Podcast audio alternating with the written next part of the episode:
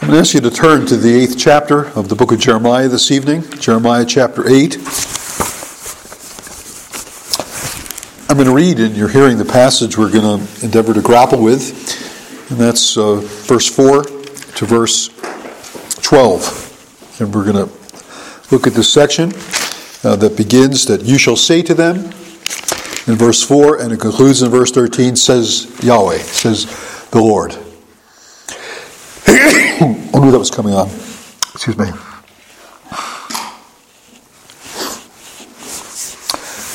This is a passage of Scripture, especially when you see it in the original language. Uh, the English, sometimes the translators smooth things out. A lot of times, uh, translators think they're explainers, that their work is to explain what the original meant, and they're not really translating it, they're looking to explain it. Sometimes their explanations are good, sometimes maybe not so much.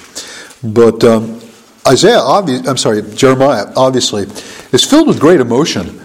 The things he's addressing and dealing with are critical matters for himself and the times in which he lived, the city of Jerusalem that he loved, uh, the people that he was a part of. I mean, the Babylonian invasion was uh, was coming, and the horrific thing is the reasons for it were totally deserving. The people deserved this judgment that God would bring. Uh, their sins were of the deepest dye. Um, not only the religious sins of uh, idolatry and apostasy, departure from the living God, uh, the injustices they tolerated and committed against the poor and the needy and the orphan and the widow, um, but also against the most vulnerable of all of uh, society, their own children uh, bringing their children to places of idolatrous worship where they were slain in sacrifice, killing their offspring for the sake of some supposed greater good that they thought some God would give to them. And certainly, this was nothing that Yahweh had ever spoken of, nothing that ever had entered into his mind. And um, Jeremiah is doubtlessly filled with great emotion just with regard to the sins of the people and the circumstances that gonna, that's going to bring this great judgment. And in real sense, in this passage I'm going to read, it's almost like it's a tirade that he engages in, coming against the people for the, the wickedness and the folly uh, that they were guilty of, that they were fully deserving of God's wrath because their sins are simply of that great a, a dye. And, and it's almost like, you know, when, when you start to wail at somebody, you almost get out of control. So sometimes the words just jumble together and sometimes the thoughts are incomplete. Um, sometimes it's just like, you know, you, you have a machine gun and you're, you're sort of gunning, gunning, gunning whatever you can get in terms of what these horrific people are doing.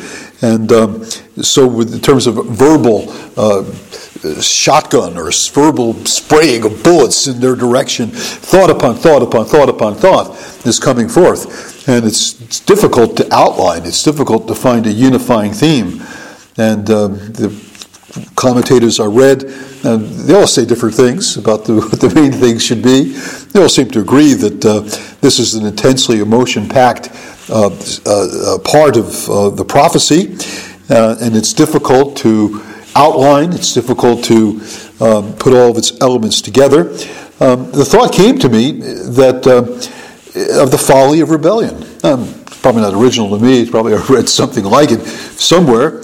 And uh, also the fact that the, this folly, this moral wickedness of um, apostasy and rebellion against God is something that reduces us all to fools. And I thought of that expression that sin reduces us all to fools. I said, that sounds like something Shakespeare said. and kind of like, you know, Hamlet, where I think Ophelia says in Hamlet that conscience doth make uh, cowards of us all. But maybe sin reduces us all to fools. Might have been said by some great uh, uh, writer, such as Shakespeare. So I Googled it. And uh, sure enough, it was said by John Piper.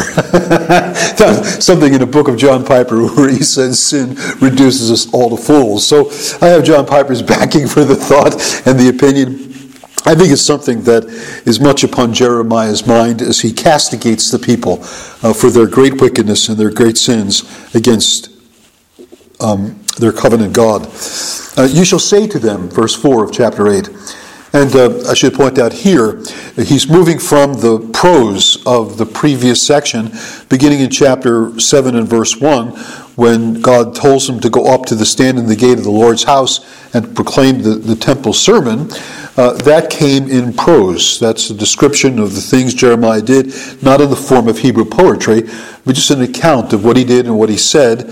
And um, the temple um, um, sermon is really verse 1 to verse 15 of chapter 7 and verse 16 he sees the aftermath of the temple sermon god telling him not to pray for this people and god giving the, uh, the expression of the valley of slaughter where the um, high places of Topheth and the crimes that were done in the valley of the sons of Hinnom when they burnt their sons and daughters uh, in the fire to, to, to Molech.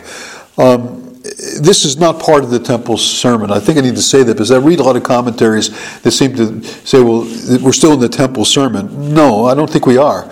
And in fact, even the type of um, literature changes from prose to poetry. Now we're moving into a poetic part um, where he says in verse 4, You shall say to them, um, Yahweh says to Jeremiah, You shall say to them, the people of Judah, Thus says Yahweh, When men fall, do they not rise again? If one turns away, does he not return? Why then has this people turned away in perpetual backsliding? They hold fast to deceit, they refuse to return. I paid attention and listened, but they've not spoken rightly. No man relents of his evil, saying, What have I done? Everyone turns to his own course like a horse plunging headlong into battle. Even the stork in the heavens knows his times and the turtle dove, swallow, and crane keep the time of their coming. But my people know not the rules of Yahweh. How can you say we are wise, and the law of the Lord is with us? Behold, the lying pen of the scribes has made it into a lie. The wise men shall be put to shame, they shall be dismayed and taken. Behold, they have rejected the word of Yahweh. So, what wisdom is in them? You see, this sarcasm, this mockery. Um, he's looking to display before them the reality of their folly. Therefore, I will give their wives to others and their fields to conquerors, because everyone, uh, everyone is greedy for unjust gain. From prophet to priest, everyone deals falsely. They've healed the wound, and this is a reprise of chapter 6, just the same words. Uh, they've healed the wound of the, my people lightly, saying, Peace, peace, when there is no peace. Were they ashamed when they committed abomination? No, they were not at all ashamed. They did not know how to blush. Therefore, they shall fall among the fallen. When I punish them, they shall be overthrown, says Yahweh.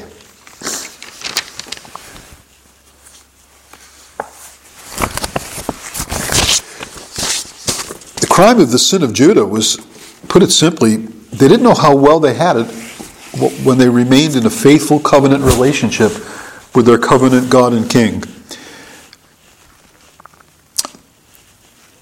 The folly of rebellion against Yahweh is that that rebellion comes in the face of chesed, God's covenant love, God's committed, faithful love that He renders uh, to His people, whom He desires to have as His own, to have exclusive, their exclusive allegiance, their exclusive commitment. And the people of Judah refused to remain faithful to that covenant. And hence they came out of the realm of the blessings of the covenant and they came over under the curses of the covenant. The greatest of all of the curses of the book of Deuteronomy was that the nation would lose the land. That great blessing that God had given, that this land that was God's land, he gave to their uh, as their possession, as their inheritance, and as he uh, as he used Israel to drive out the Canaanites when the iniquity of the Amorites had become full, now the iniquity of Judah had become full, and they were going to be dispossessed. They were going to be taken into captivity in a foreign land in Babylon. Uh, as a result of their crimes against uh, the Lord, their covenant God, and their covenant King. I'm using the language of covenant, and it's an interesting thing I'm doing that this evening. Um, I'm doing it because, first of all, it does define well God's relationship to the nation of Judah. And I'm also using it in the light of our study in the Sunday school this morning, when I think we've come to view covenant in a way that's not so biblical and not so defi- definite, uh, definitional of God's relationship to his people. You see, the, the idea of a covenant is an idea that gives security. It gives comfort, it gives hope, it gives consolation, it gives encouragement to the people of God that they are loved by this God. This God is not on the warpath against them. He is for them. He's committed to them. He's redeemed them. He's brought them to Himself. And it's the greatest of all blessings that Judah possessed to be under that covenant love, under that relationship of, um, of um, God saying, I am a God to you, and you will be my people. Uh, unfortunately, the whole discussion of covenant theology is, fa- is, is facing a different agenda It always seems to me the idea of covenant gets co opted by people who have some other thing they want to demonstrate or some other thing they want to prove uh, biblically. Uh, the whole matter of covenant theology. I didn't complete the thought. Remember, if you were here this morning in the Sunday school, I wrote on the bulletin board Arminianism and Amyraldianism, and there was a point to that because it was really in Holland among the Dutch that the generation that followed the Synod of Dort when Arminians had come and said, Well, we don't like this Reformed confession we have because it makes too much of divine sovereignty. It makes too much of a God of decree. And we need to really see that this God of decree seems in some ways to be contrary to a God of love. It would seem to be too harsh. And yet, some in Holland that were basically in agreeing, agreement with that because sometimes strict Calvinistic understanding can seem harsh. We you know, get caught up in decrees and God's plan and God's purpose and, and, and forget it's with human beings made in his image and likeness, loved uh, by him from eternity. I've loved you with an everlasting love and with loving kindness. I've, I've called you to myself. In love, he predestined us unto the adoption of sons. And that love element, that personal commitment of God to his people, can sometimes get lost among what we think of as the machinery of predestinating decree. And um, that can become fairly intimidating. It's one of my great objections to predestination when I first heard it is it sounded so mechanistic. It sounded so much like of a God who had cold, steely plan and purpose that he was going to exercise in the world. And I didn't see how did that accord with a God of infinite loving kindness and tender mercies. And until I got to grips of how Scripture framed it, in love, this is what he's done for us. In love, he has purposed and planned and even though we can't enter into the fullness of the mystery of that plan and the reasons for all of God's purpose, yet God has his reasons. He does nothing willy nilly, he does nothing um, just capriciously. He, he, he operates in full and total wisdom. Uh, but the uh, people who were in Holland during the time when Calvinism was being uh, disapproved of, uh, some of them said, well, let's come up with a way to soften the doctrine of decree. And they centered upon covenant as the idea of that we can kind of bring in the fact that God freely offers Christ to people in a covenant of grace. Of course, even there, they got caught up with the covenant of redemption, which is purpose, and sometimes their definitions are really run, run, run amok. But what does any of that have to do with the way covenant is expressed in Scripture? The covenant does not come in the context of looking to soften down the doctrine and decrees. Covenant comes in the context of a God of redeeming love a God who comes and rescues a people from slavery and bondage in Egypt, who's fulfilling his promises, who wants to give assurance to his people that he is with them, he will never leave them, he will never forsake them. They will be his people, and hence they are to be loyal to him. That's the whole ethos in which covenant comes. It's in that saving relationship, it's in that redemptive activity that God exercises on behalf of his people that he brings them into this relationship of friendship and peace and love and fullness and blessing and land and prosperity and everything that He pours out upon them. And these people had it all. They had it all from the hand of God, and they were willing to blow it. They were willing to blow it. It's not just the 17th century reformers that made the, uh, the successors of the reformers that made the mistake of using covenant to be part of an agenda that they were looking to teach. You know, again, the matter that Mike raised this morning really tells us that there are people that are using covenant today to drive a wedge between Baptists and Presbyterians. And say that's the major difference between Presbyterians and Baptists is we have a radically different view of covenant or we don't understand covenant or we don't believe in the covenant. And so we can't be we must be closet dispensationalists or we must be something other than what we think we are. And uh, it's a sad thing and there are people that have used covenant for other things as well. I won't get into all the details. And you know what I'm advocating, folks? Is we get into the, do- the doctrine of covenant as we find it in Scripture. God loved his, this nation. God purposed his grace to this nation. God entered into a relationship with this nation. And this nation turned their heels against him and rebelled. And they sought their own things and not his things. And they wickedly and defiantly and foolishly carried out their rebellion against the covenant making, covenant keeping God who loved them and provided for them and cared for them. And the whole emphasis of this section that I read to you tonight, it just highlights the folly of Israel's rebellion, Judah's rebellion against their covenant Lord, against their covenant king.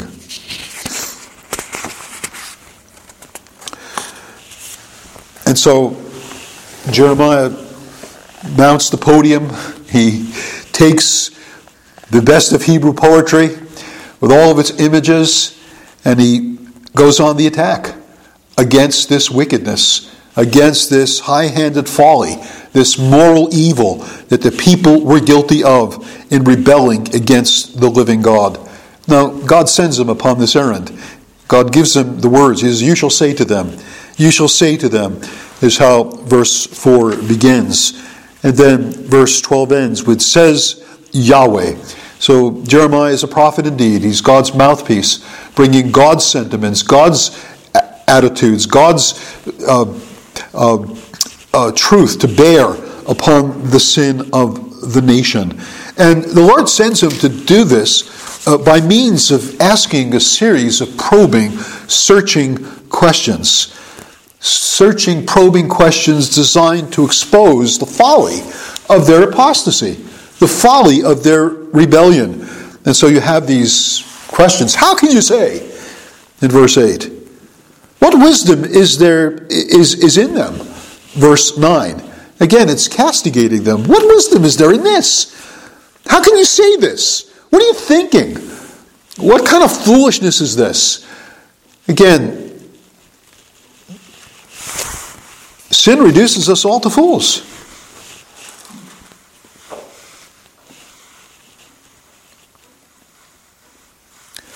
Were they ashamed when they committed abominations? In verse 12. Verse 4 begins with the probing question You shall say to them, Thus says Yahweh. And here, again, I would like to put all this into different points this evening, but the thought is just to everywhere.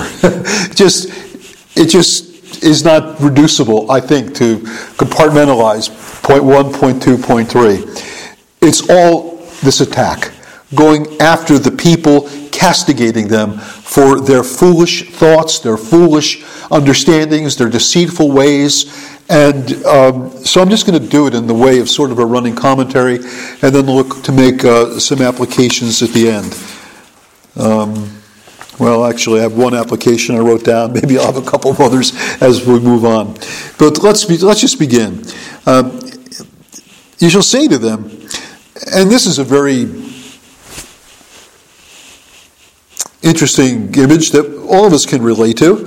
Um, in fact, in the news just recently, we could relate to it with the man in high office in our own country.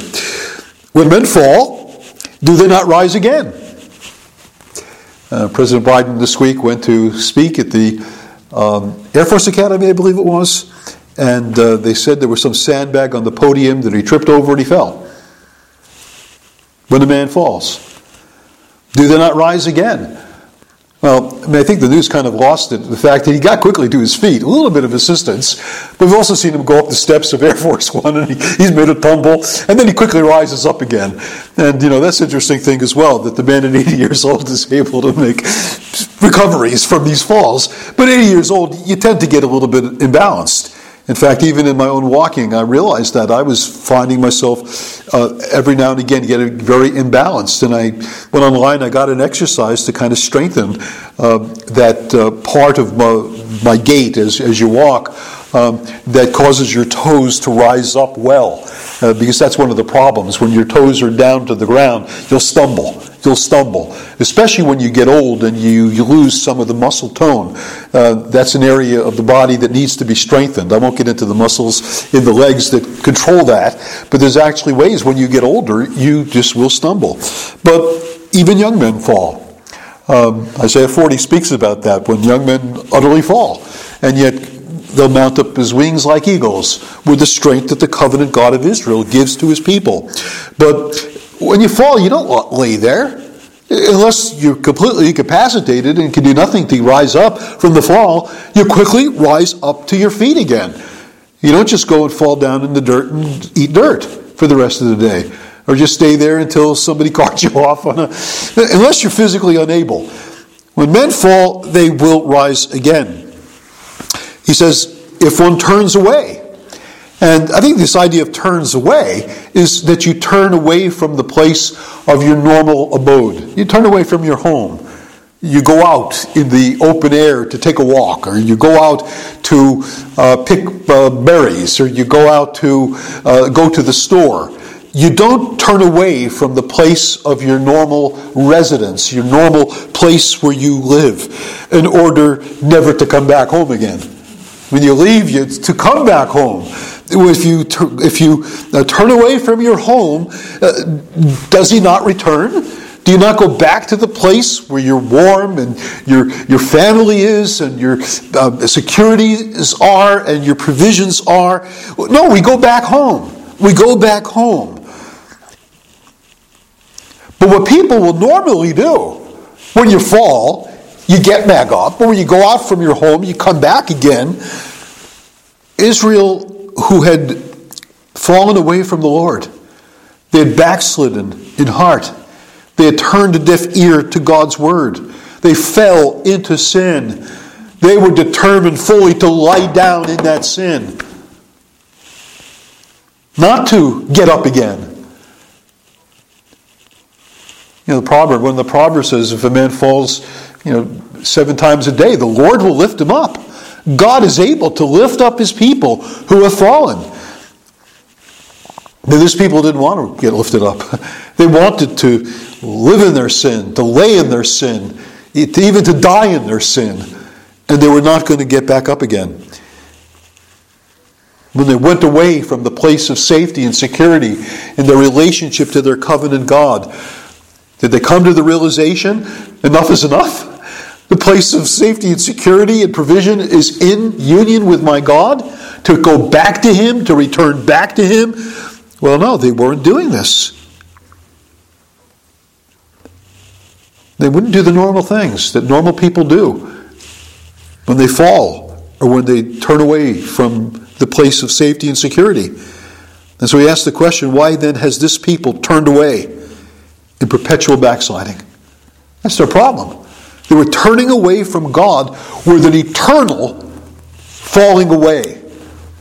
It's an interesting thing that the words that are used here for, for backsliding and turning away, it's all the same word. It's the word shub in the Hebrew language. And it's a word that oftentimes means repentance. So there's a sense in which in moral things we're always turning somewhere. We're either turning away from God or we're turning back to God. And we're moving in some direction with respect to God. Sin moves us away from God. Take heed that lest there be in any one of you, the Hebrews 3 says, an evil heart of unbelief in what? Falling away from the living God. And even if it's in imperceptible degrees, sin can lead us to fall away, to shrink back. There's another language in the book of Hebrews and the need thing we need to be constantly doing is returning. Is not turn away, to turn back. Not to shove away from the Lord, but to shove towards the Lord. To ever be turning back to Him. But this people, instead of turning back to God, had turned away from God in a perpetual turning away. and a perpetual backsliding away from Yahweh. And they did this because they were not about to be corrected by God. They were not about to have His Word give them light and understanding, to give them to see the reality of their sinfulness and their waywardness, because they were holding fast, he says, to deceit. They were self deceived and they loved to have it so. He says earlier on in this book that the prophets prophesy falsely and the priests bear rule by their own means, and my people delight to have it so. We come to the place where we're, we're willing to be dece- deceived. We want to be deceived. We don't want to know what the facts are. We want to know if our own opinion gets confirmed. We want to know if our own prejudices get supported. We, and we don't want to be corrected. And we fall in imperceptible ways away from the standard of truth and righteousness found in the scriptures. We let our culture, our at the atmosphere in which we breathe and live, uh, just lead us to have opinions that may not be true, verified by God's word, but it's our opinions, and so we'll hold to them. It's our beliefs, and we'll be steadfast in them. Don't bring me any for any further light. I don't want to hear it. I don't want to hear it. I know enough. And so we don't want to be challenged and we don't want to be corrected. We love the pathway of deceit. Why would anybody want to live a life of deceit? Why would anybody want to be willingly deceived? There's a picture that Paul gives in the book of Titus that bears upon this whole matter of loving deceit, of living in deceit, and just not caring that we're, we're lied to and we're lying to others. And, and lies are the main thing that structure our very, our very um, atmosphere in which we live and move and, and, and, have our being, rather than God and His truth. It's lies and deception that uh, govern our, our ways. Um, listen to what he says about who, what we once were prior to the gospel, prior to the coming of, of the grace of God. He says, For we ourselves were once foolish. And again, foolishness doesn't mean intellectual, uh, um, a failure to be have a, have a high IQ. It has nothing to do with IQ. I'm sorry? Titus chapter 3 and verse 3 is where we are. Did I say Titus 2? I think I said Titus 2. I apologize. Titus 3. I don't want to be deceived. I don't have light to correct my indiscretions because I a lot of times direct you to the wrong chapter. Um, and I need to be aware of that. But anyway, he says here, For we ourselves were once foolish. He's describing Judah. He's describing the Judah that Jeremiah is speaking to.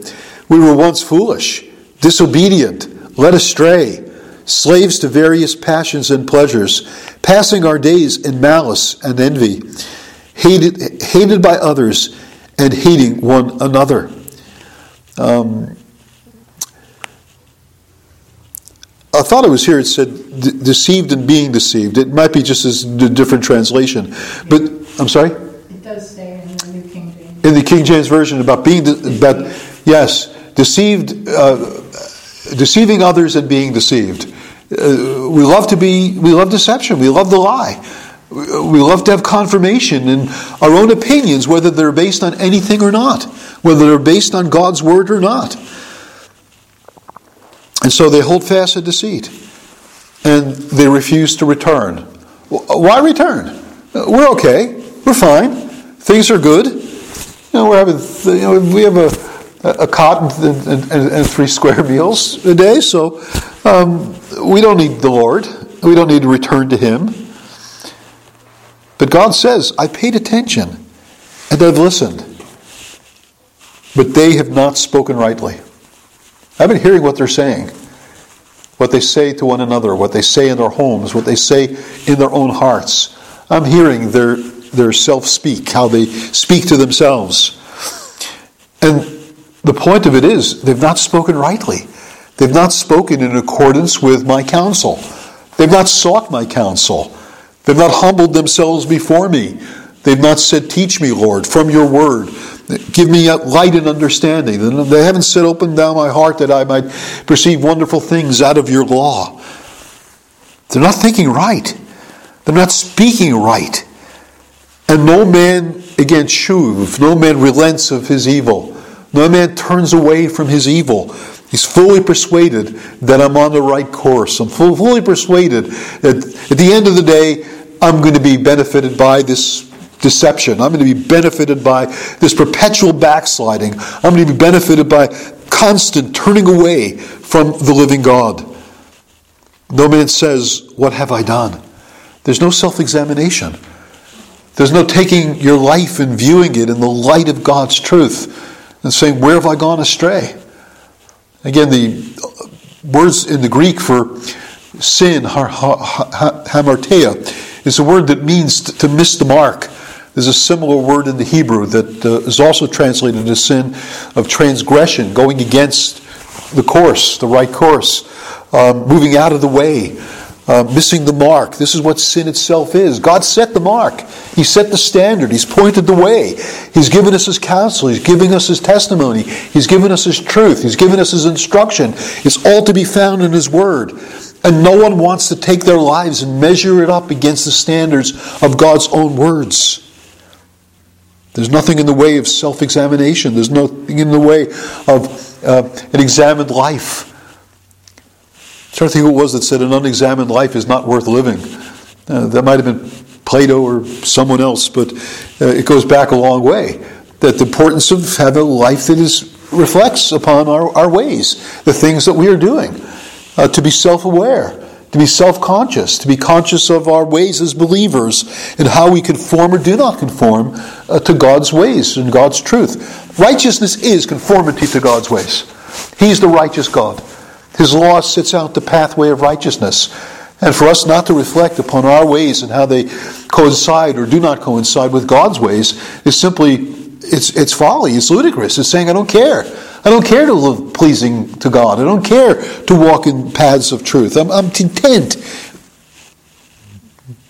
with laying in my sin and falling away from the living God, moving far away from the place of security and this place of safety. He says, everyone turns to his own course. Everybody has their own truth. It's my truth. It's my course, it's my way. And we think that's enlightenment. And God says, no, that's rebellion. That's rebellion to turn to your own course. And he gives image comes from warfare. The war horse who plunges headlong into the battle. You wonder how in the world do you get a horse to go into battle? To plunge headlong into a battle. Well, you put blinders on him. That's what you do. He doesn't see what's up ahead. The blinders are over his eyes, so he plunges right headlong as the rider directs him. Not thinking, I'm moving into a place of great danger, plunging headlong into this battle. Learn a lesson from the horse. Get the blinders off. Don't plunge headlong into the battle. See things as they really are. Have your eyes enlightened by the Word of God's truth to see your ways and how they coincide or do not coincide with the ways of the Lord. And then take a lesson from the birds, he says in verse 7 the stork, the turtle dove, the swallow, the crane. Uh, I'm always amazed at, at watching birds uh, I'm amazed at watching formations of birds and just saying, how in the world did they do that? How in the world do they keep in those straight lines as they fly? Even saw a group of geese, Canadian geese, they're crossing the road. And man, oh man, they were lockstep with one another. That's so funny. It's so cute watching them. You know, they waddle, and but they're all in lockstep, left, right, left, right, left, right, left, right, in formation. There's something instinctual about that, something that they do just because they're part of this, this flock of geese. And so they're going to be, as they walk in formation, to do what mom does, because mom leads them along. They're going to all be doing exactly what she does and not varying. There's a kind of wisdom in what the birds do by instinct. The instinct that God's placed in their hearts so that they know when to fly south to get out of the winter. When autumn comes and they make their journey to Capistrano or make their journey to, uh, or they leave Capistrano or they leave the place where the winter weather is coming. I mean, I should have been a bird. I know. That's my instinct. Let me go south in the winter. I don't want to stay in cold weather. But even the stork in the heavens knows her times, knows when there's time to go to the place of safety. No, God's given them the instinct to do that very thing. The turtle dove, the swallow, the crane keep the time of their coming. They know when winter's coming. They know when it's time to go to their summer home in the south and find refuge there away from the storms that are coming. Horses and birds know far more than human beings guided by their sin, the sins that reduces us all to fools. Isaiah says something similar in chapter 1 of his prophecy. Go learn from the birds, go learn from the animal kingdom. Isaiah chapter 1 and verse 3, he says, The ox knows its owner. The ox knows the hand that feeds it. He knows who, who his owner is. He knows who's bringing the food day by day. The donkey knows its master's crib. He knows who's providing the, the, the victuals in the crib for the donkey to eat. But Israel does not know. My people do not understand. They're just lacking in understanding. They don't know the God who's blessed them, the God who's provided for them, the God who's kept his, his, his promises to them, and they've simply stopped caring. And they th- now think they can live without him. They could keep the land without the the God who owns the land being the one they seek and follow and submit themselves to, to be instructed by his words and be instructed by his laws. My people do not know the rules of the Lord. And again, it's a difficult word that's found there, how, it's to be translated. It's not quite certain, uh, but it's, it's that God has laid out uh, the path for his people. Even as he's given to the the bird's instincts to know where to move to a place of safety and, and given a, a, a, a war horse the, the, knowledge that if he's seeing without blinders, you just don't go into the fray and look to uh, go headlong into the battle. But God's people didn't know. They weren't considering. They did not know the rules of the Lord, the ways of the Lord, the truth that comes from God. And then he asked the question, How then can you say we are wise? How can you say you're wise when you're cutting yourself off from the source of all wisdom? The fear of the Lord is the beginning of wisdom, the proverb says. You're cutting yourself off from the fear of God. It's His Word that teaches us the ways, uh, uh, uh, teaches wisdom. Remember how in the book of Deuteronomy it says that uh, the nations will say, What people is like this people that has a God who's among them and has laws that are so just and laws that are so wise? The very nations of the world will be jealous because the God of Israel is a God who directs his people in paths that are good. He guides us in the paths of righteousness for his namesake. He leads us in a path of plenty and blessing and fullness and joy. How can you say we're wise? How can you say the law of the Lord is with us? What deception is that? Why? Because you have people who are professional scribes in Israel who say, We're the teachers, we're the ones who know God's truth. And you never evaluate what they're saying. You never hold up what they're saying to the light of God's own words. You just take it by faith. They're the, they're the religious professionals. They're studying the scriptures, so whatever they say, we'll do. I was a member of a church one time. There was one set of teachings the church had sort of been founded by, and then a whole bunch of us came along, and we said, no, that teaching is a little bit insufficient, and we need to replace it with this other teaching. And somebody in the congregation said, well, you know, what's the big deal?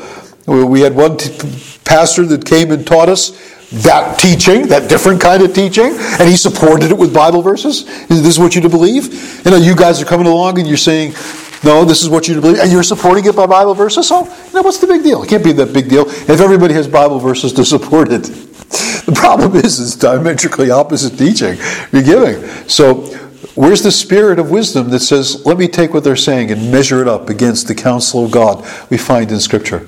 Where's the sense of responsibility to say that I have a responsibility to my God to make certain that the things I'm being taught are things that are in accordance with His Word. I'm not just taking it on the professional preacher say so, who well may be in, in it for, as uh, uh, Jeremiah is going to tell us, they're in it for greed.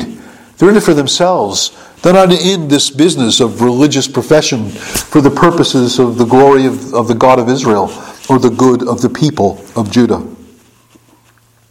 Behold, the lying pen of the scribes has made it into a lie. They've taken God's word and they've made it into a lie. They've twisted it, they've perverted it, they've bent it out of shape. And what you're getting is not the pure word of God. You're getting the words of men who've adulterated the purity of the counsel that God Himself has given the pens of the scribes has made the law of the Lord that they're supposed to be studying, they're supposed to be experts about, they're supposed to be teaching, and they've turned it into a lie. What you're getting from them is not the truth. You're getting a lie from them, and you're not aware enough to say, no, no, something's wrong here. This doesn't accord with what our fathers have taught. Mean, we had this whole Reformation in the time of Josiah. They brought out the book of Deuteronomy. They began to read the scriptures. We began to make all of these reforms. And it was all based upon the word that Hilkiah found in the temple. The word of God was recovered, and now we're doing this Reformation in the light of the word of God. Now, just because Josiah is dead and a new king's taken over, we're just going to lose all that? We're going to go back on all that? What was all that reform about? God's word hasn't changed just because the king has changed. God's word hasn't changed just because there's a new scribe in town is putting quill to, to parchment and saying this is what the truth is. Be careful of those scribes. Be careful of the religious professionals. They may well take God's truth and twist it and distort it and turn it into a lie.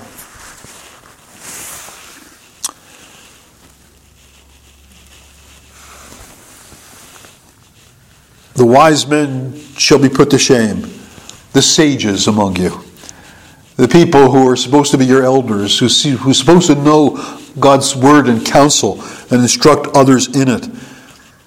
They shall be dismayed and they shall be taken. Behold, they have rejected the word of Yahweh, so what wisdom is in them? See, something of the passion of Jeremiah coming against a people, a culture governed by sages and governed by scribes that are what Jesus said they were the blind leading the blind. Both of them are going to fall into a ditch. What's the, where's the wisdom in following this? Where's the wisdom in giving any credence to any kind of movement that's not richly, deeply rooted and grounded in the Word of God's truth? No wisdom's to be found there. They may call themselves sages, they may say they're scribes, but if they're taking the truth of God and twisting it into a lie, if they're taking the Word of God and actually rejecting it rather than submitting to it, where's their wisdom in any of this to be found? It's folly. Sin reduces us all to folly. Thank you, John Piper. Sin reduces us all to folly. And then Jeremiah speaks of the judgment that they will receive. These truth twisters, these distorters, these people that take God's word and they stretch it out to their own purposes and their own designs. Therefore, I will give their wives to others. This is speaking about the wives being taken into captivity. The husbands will be put to the sword. Likely, unless they're also brought into captivity, they're going to lose their families in this whole invasion that the Babylonians will bring. And not just they're going to lose their wives, they're going to lose their fields to conquerors. They'll be dispossessed. They'll be brought into a strange land, brought away from the comforts of God's land because they've not been faithful to the Lord of the land. They've not been faithful to their, the land grant that God gave them that said, You be different from those Canaanites. You don't re- replicate the sins of the Canaanites. You follow me. You don't follow the customs of the Canaanites or the customs of the Egyptians. You follow my word and will and my counsel that I've given you in my laws. And then he gives one of these, I use the expression merism. I've spoken to that before. What a merism is, it's like from A to Z is all the numbers in between, or the uh, letters in between. Um, and you have a merism here uh, where he says, um, from prophet to, I'm sorry, yeah, from prophet to priest. I'm sorry, back it up. Because from the least to the greatest, probably prophet, to priest, and everyone in between, every other religious leader in between, but from the least to the greatest, and every other gradation of people in the, in the nation, everyone is greedy for unjust gain. From prophet to priest, everyone deals falsely. Deception, lies, untruths, twisted truths, God's word bent out of shape. These people just doing what they're doing for their own advantage, their own glory, their own designs. And in so twisting God's truth, the result is they've hurt themselves. Their wives are going to be taken away, their lands are going to be taken away, and they've not benefited anybody else either. They've healed the wound of my people idly saying peace, peace when there is no peace. They said, don't listen to Jeremiah. He's talking about judgment coming. What judgment? We haven't seen it. We don't see Babylonians entering the, our land. Everything is going well, it's swimmingly. We're doing real, really well. Not knowing what's on the horizon. Because they're all consumed with themselves. They're all self absorbed, self interested.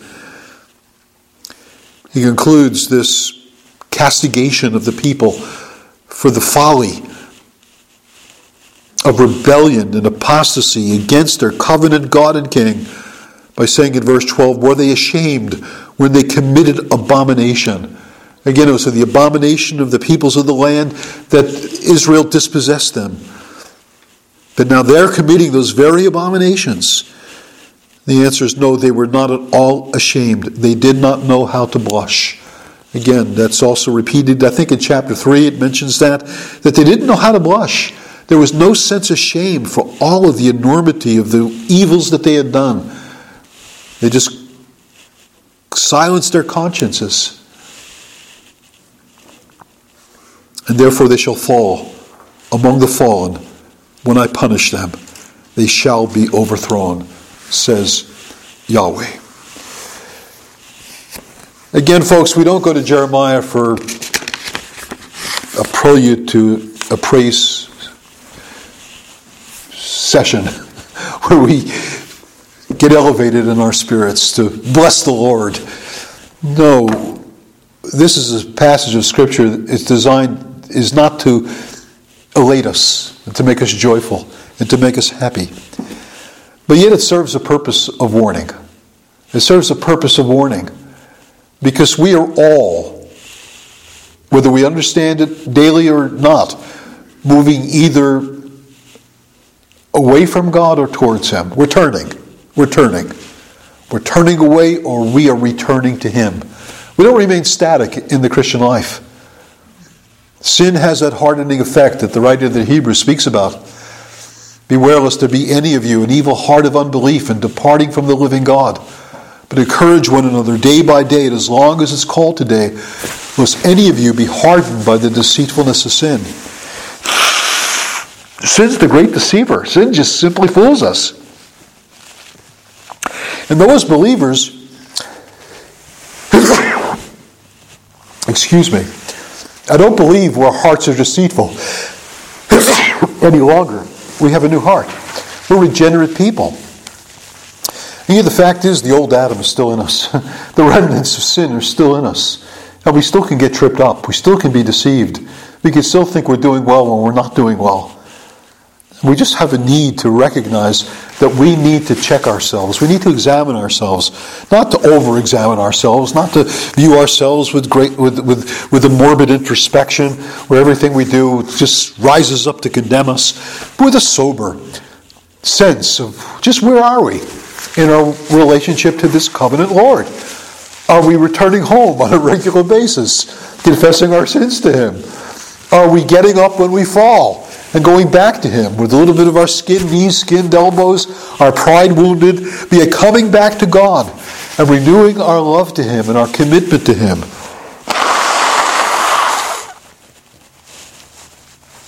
Ah.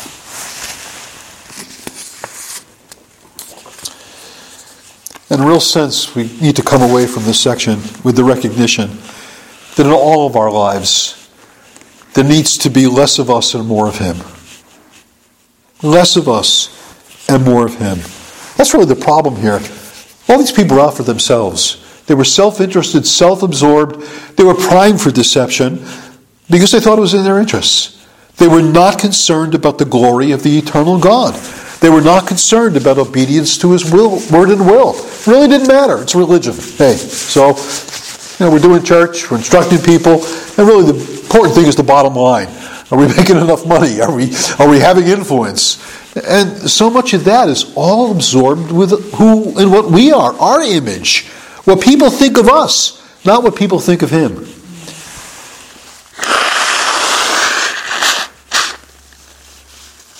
We need to be concerned about ourselves less and concerned about our covenant Lord more. That's the only way out of this descent into sin, of being made a fool of because sin just has that ability to abase us all. Sin has that ability to reduce us all to folly. If we won't be fools, we need to be wrapped up in our God. We need to be saturated. Our minds and our hearts and our wills to be saturated with His holy word. That's why the blessed man of the first psalm meditates on the law of the Lord day and night used to go to church down in Trinity in the old days when Al Martin would preach, and he'd bring those one hour sermons. And we used to have, I think I've told you this before, that dry cleaners down in New Jersey offered the one hour Martinizing. It was some kind of a process, I guess, to do dry cleaning. It was called a one hour Martinizing. And, and we, we would say, well, that's what we're getting when we go to Trinity. We get a one hour Martinizing. We'd hear the hour sermon of Pastor Martin expounding the Word of God. But you see, it, it, it could, it should never have been just a Martinizing. It has to be a Jesusizing. It has to be, be brought under the, the governance and, and the, the, uh, the fragrance and the uh, arresting attention of the one who is our Lord and our God, the one who has saved us, and to bringing us closer to Him, to have His word, His word, His His His will, His ways be the principal thing that guides us and governs us and instructs us. That our understandings would be honed and tuned in to divine truth and divine counsel. Because the simple fact is, it's so easy to be deceived. It's so easy to be self deceived. It's so easy to think we're doing well when we're not doing well at all. And we need God's word like this word that probes us, that raises these questions we ask ourselves, who are we trusting? Are we trusting the pastor? I don't want you to distrust me, guys, but don't make me the full object of your trust. Says, as long as Pastor Gordon teaches us God's word, okay, we'll, we'll, overlook all the things he doesn't do. If he teaches us the word of God, that's fine, but make sure I'm teaching the word of God. Make sure it's not just a, a, a, the product of my own imagination or my own creativity or my own whatever it is that I think I'm doing uh, I'm, I'm, trying to be faithful to the word of the Lord as best as I know my own heart, but uh, you know, hold my feet to the you know to the fire and make certain that what I'm doing is the right thing and not the wrong thing. Because we're all subject to God's word, and we all need to be helping one another to remain subject to God's word. That's why that exhortation in Hebrews is to encourage each other, be encouragers of one another, and to do it not just. Uh, not just sporadically, but do it regularly. He says day by day. As long as it's called today, lest any be hardened through the deceitfulness of sin. So, right in the Hebrews concluded his, his message to those who, to whom he wrote by saying, Suffer this word of exhortation. Let us suffer this word of warning that comes to us from the prophet of Jer- prophecy of Jeremiah. Let's see the debasing power of sin, what sin does, how it ripens us for, for loss, it ripens us for judgment, it ripens us for every bad thing. How sin just has that ability to reduce us all to fools. And let's stay out of the pathway of apostasy and rebellion against our covenant God and King by ever making more of Him, less of ourselves, following His ways, His will, His words, being saturated with the reality of His grace and kindness to us in the Lord Jesus, that we would be a people that will be ever shoving in the right direction, not away from the Lord, but towards the Lord, ever returning to Him. When we fall, ever returning to Him. When we leave the reservation and go off into some little strange path of our own, always coming back, humbled for the for the experience, but yet thankful that we do have a God who forgives and who cleanses. Let's go to Him in prayer. Father, we're thankful that we can spend time in this portion of Scripture and certainly be warned of the deceitful nature of sin, be warned of the need to have our own lives come under the governance of your word and to be scrutinized by your own eye. And Lord, you don't call us to do that in order to overly oppress us or to put a yoke upon us that neither we or our fathers could, could bear, but to have that liberating sense that uh, we are moving in the right direction. We're moving towards you and not away from you. We're ever coming closer to the living God and not by imperceptible degrees sliding away into our own um, things, our own will, our own ways. But we would ever be renewed in a vigorous commitment to you, our covenant God and our King. So we pray that you'd hear our prayers. We pray you'd bless your word. We pray that you'd help us to go to our homes tonight thankful that we've been among the people of God today, that we have looked into Scripture today and benefit us, we pray, not just today, but in the days to come, that we might live more holy lives for you. We ask you to hear our prayers and to bless us as your people as we come to you in Jesus' name. Amen.